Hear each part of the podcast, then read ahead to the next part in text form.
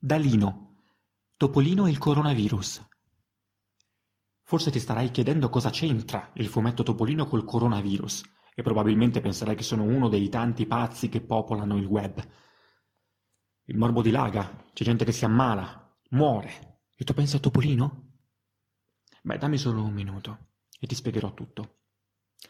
A cinque anni chiesi a mia madre di accompagnarmi all'edicola per comprare Topolino. Ero talmente innamorato dei personaggi Disney e delle loro storie che, finito di leggerle, non vedevo l'ora che uscisse il numero successivo, ma dovevo aspettare ben sette giorni.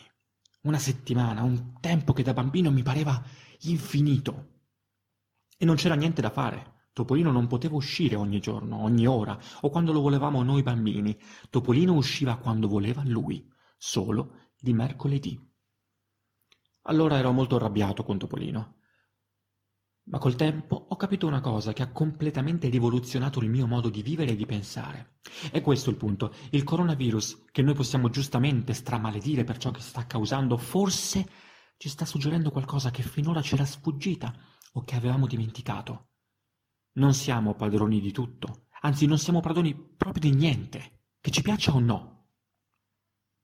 Il fatto che oggi si possa decidere di scegliere tra 20 tipi di caffè diversi al bar, fra 100 pizze con minuscole varianti, che si possa prenotare una vacanza alle Maldive e raggiungere il paradiso in giornata col nostro bel aereo, che il corriere ci possa portare a casa in sole 24 ore qualsiasi oggetto utile o inutile, che ci darà l'illusione di essere contenti, ecco, questo ci aveva convinti che fossimo diventati padroni del tempo, dello spazio, di tutto ciò che volevamo, semplicemente in cambio di denaro e più denaro si possedeva più cose potevamo avere. Invece questo misero denaro si è rivelato un pessimo maestro. Il denaro è solo un mezzo, non il fine, e dovrebbe servire a migliorare la vita di tutte le persone usandolo con coscienza. Per esempio investendolo nella ricerca, nella sanità, nell'educazione delle nuove generazioni e, permettetemi, nell'alfabetizzazione delle vecchie generazioni troppo spesso rimbambite dai programmi di Maria De Filippi e Barbara D'Urso, tanto per citarne alcuni. Ecco perché ringrazio mia madre per avermi accompagnato in quel bellissimo pomeriggio d'estate nell'edicola dove ancora, grazie a Dio, arriva Topolino.